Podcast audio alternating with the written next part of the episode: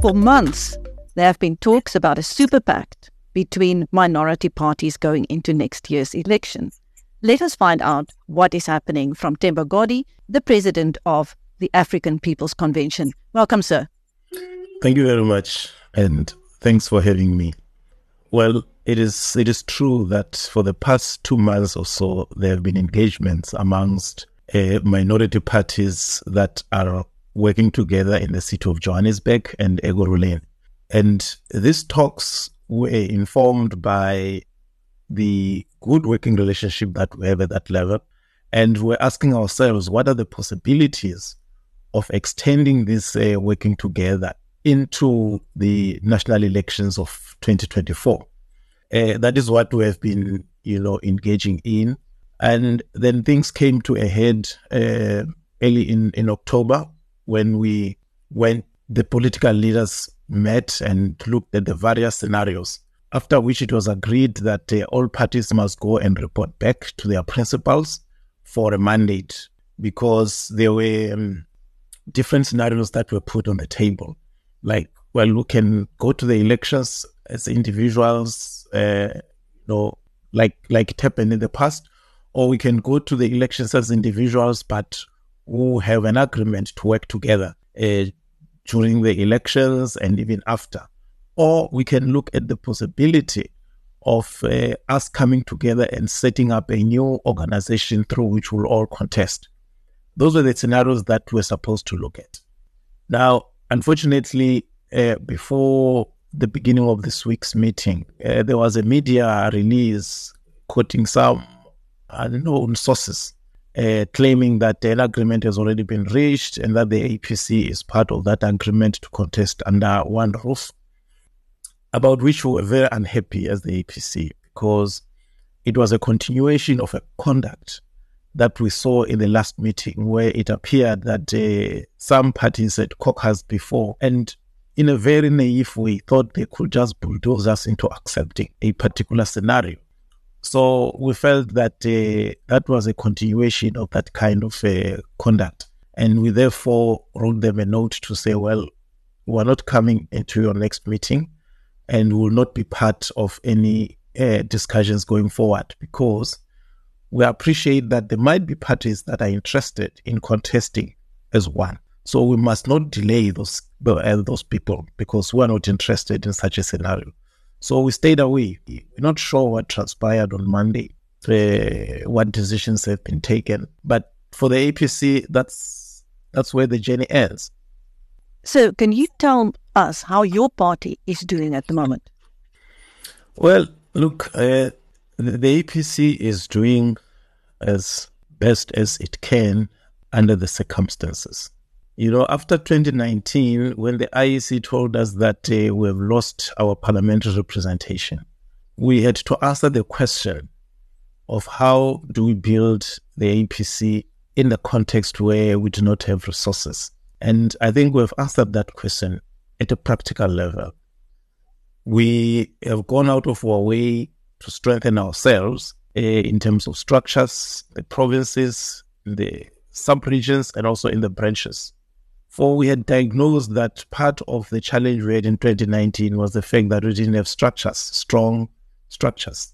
So that part we have, to a very large extent, dealt with it.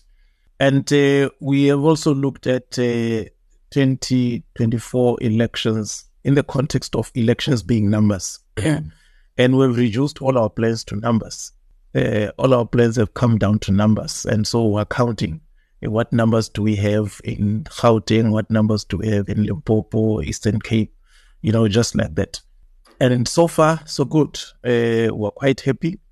We recently had an election summit on the 24th of September where we looked at all aspects and elements of the elections. and we continue to have reports on a fortnightly basis from our structures and also from our public representatives in terms of the work that is being done and I am in touch with the members uh, 24 7 every day. I, I, I engage with members in this or that province looking at the work that is being done. So I, I would say that we're cautiously optimistic. We're making steady, irreversible progress. And I believe that by the time elections come, uh, they will find us ready. May I take you back to your time as chairman of Scopa? Uh, I recall in 2018, uh, Steinhoff's Markus Jooste testified. What do you make of the events that have transpired since his testimony, his appearance before Scopa?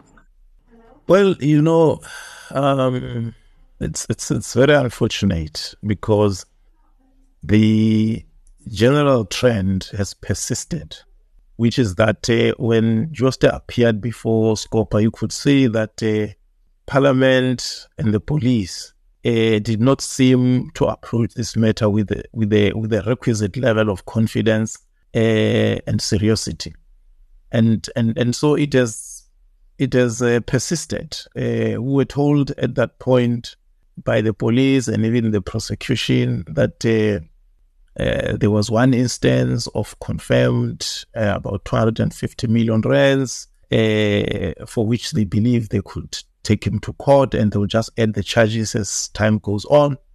But we all know uh, nothing has happened. Uh, even gave the NPA uh, 30 million rands to help them investigate uh, Jooste, but it doesn't seem to have come to anything we in the APC actually marched to the NPA to demand that uh, uh, they need to they need to show movement on this case, particularly because uh, it is the biggest uh, corruption scandal in the history of a country, and uh, it had the possibility to undermine both uh, private and and public sector you know, morality. And it was important to act in a way that was going to be exemplary. But uh, nothing has happened. We see now that uh, the Germans uh, have actually charged Jooste and had asked for his extradition. Uh, we're not sure where that is at this point. Uh, but uh, from the South African point of view, I can tell you that I've almost given up on the possibility of the police and the NPA uh, taking any decisive action against Jooste. Justice delayed is justice denied. What do you make of the oversight quality at Scopa at the moment? I think the one of the main challenges in, in, in Parliament it's its lack of continuity, and you therefore lose uh, institutional, you know, memory.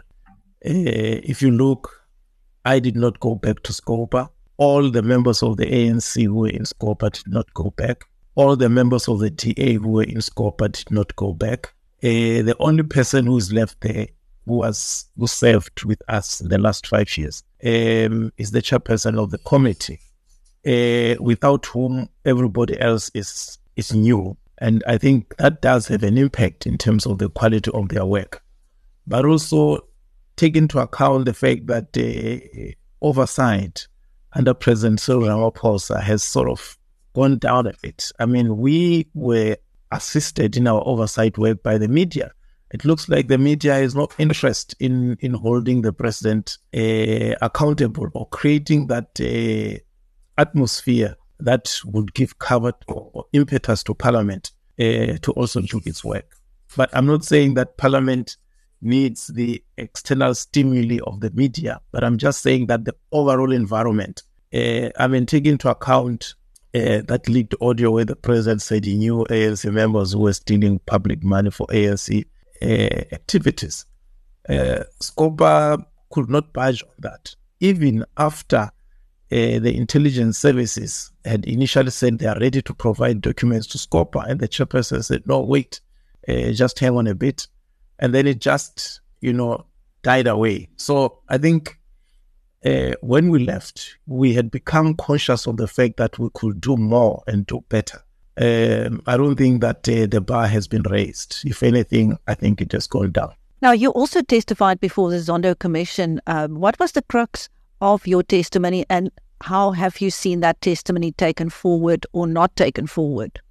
Well, you know, the crux of my uh, testimony was that uh, oversight is a political function. It's not an administrative function.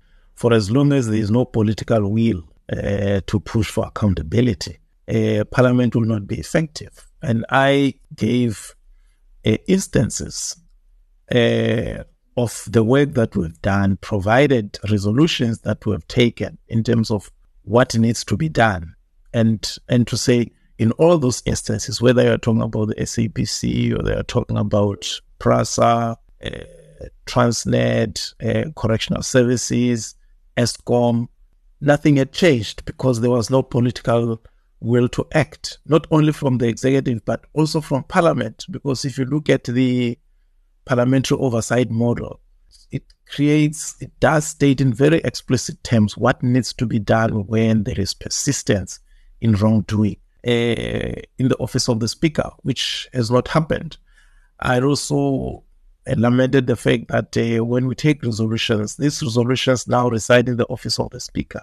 And that office did not have a tracking mechanism to follow up on all those resolutions. And that we had, I had actually written to the House chairperson responsible, uh, Cedric Frolick, to say my committee, SCOPA, is demanding that you need to have a tracking mechanism, which he promised was never done. I reported it to the Zondo Commission. I don't think anything has been done. So those are the issues I raised. I don't think anything has happened uh, to those recommendations. Next year, I'll be joining Parliament. It will still be the same. Talking about next year, what are your predictions for the big national election that could be a, a historic turning point? I will not necessarily predict, and I will restrict my uh, my comment to, to the APC because that comment is based on empirical evidence and projections that I look at. What I do know is that the APC has set itself three strategic objectives. And I can assure you that those objectives are going to be met. The first one is that the APC needs to be represented back in the National Assembly. That's number one. Number two is that the APC must be represented also in the provincial legislatures. How many we shall see. And thirdly, it is to ensure that once representation is secured, we must push not just to have one, but to have as many as we possibly can. And we know what numbers are required for us to have more than one representative, uh, whether in the National Assembly or in the various provinces. We've looked at the election results and seat allocations. We've made comparisons over the different years. Um, I think I think that's where we are, and we want to go back not because of the novelty of being in Parliament. I've been there for 15 years. I think the novelty is gone. It is more about how does one use that position uh, to alleviate some of the challenges that people experience on the ground, just like we did when I was still in Parliament. The only shortcoming was that I was doing a lot of work Eastern Cape, Western Cape, KZN, Northwest, Gauteng, Limpopo, Mpumalanga, but without the backing of a strong organizational structure. That we have corrected, and it will ensure that we do as well as we can. However, we are not blind to the fact that uh, the national consensus around the ANC has crumbled. And with that happening, it creates a lot of uncertainty in terms of the direction of the country. There's the talk about coalition government, uh, which, which, which is a distinct possibility, in fact, probability, uh, because even the ANC, you could see with what uh, the deputy president tried to have in the Western Cape around coalitions. It's, it's a preparatory work. Uh, and so we as the APC understand that being in the political arena implies that uh, if we have such a scenario, uh, we'll be there uh, to contribute and to participate. But on the basis of a developmental agenda that is buttressed by good governance and service delivery. That, that is our minimum requirement, without which we don't think we'll be able to work with any political party. Thank you. That was Godi of the African People's Convention speaking to BizNews. Thank you, sir. Thank you. Thank you.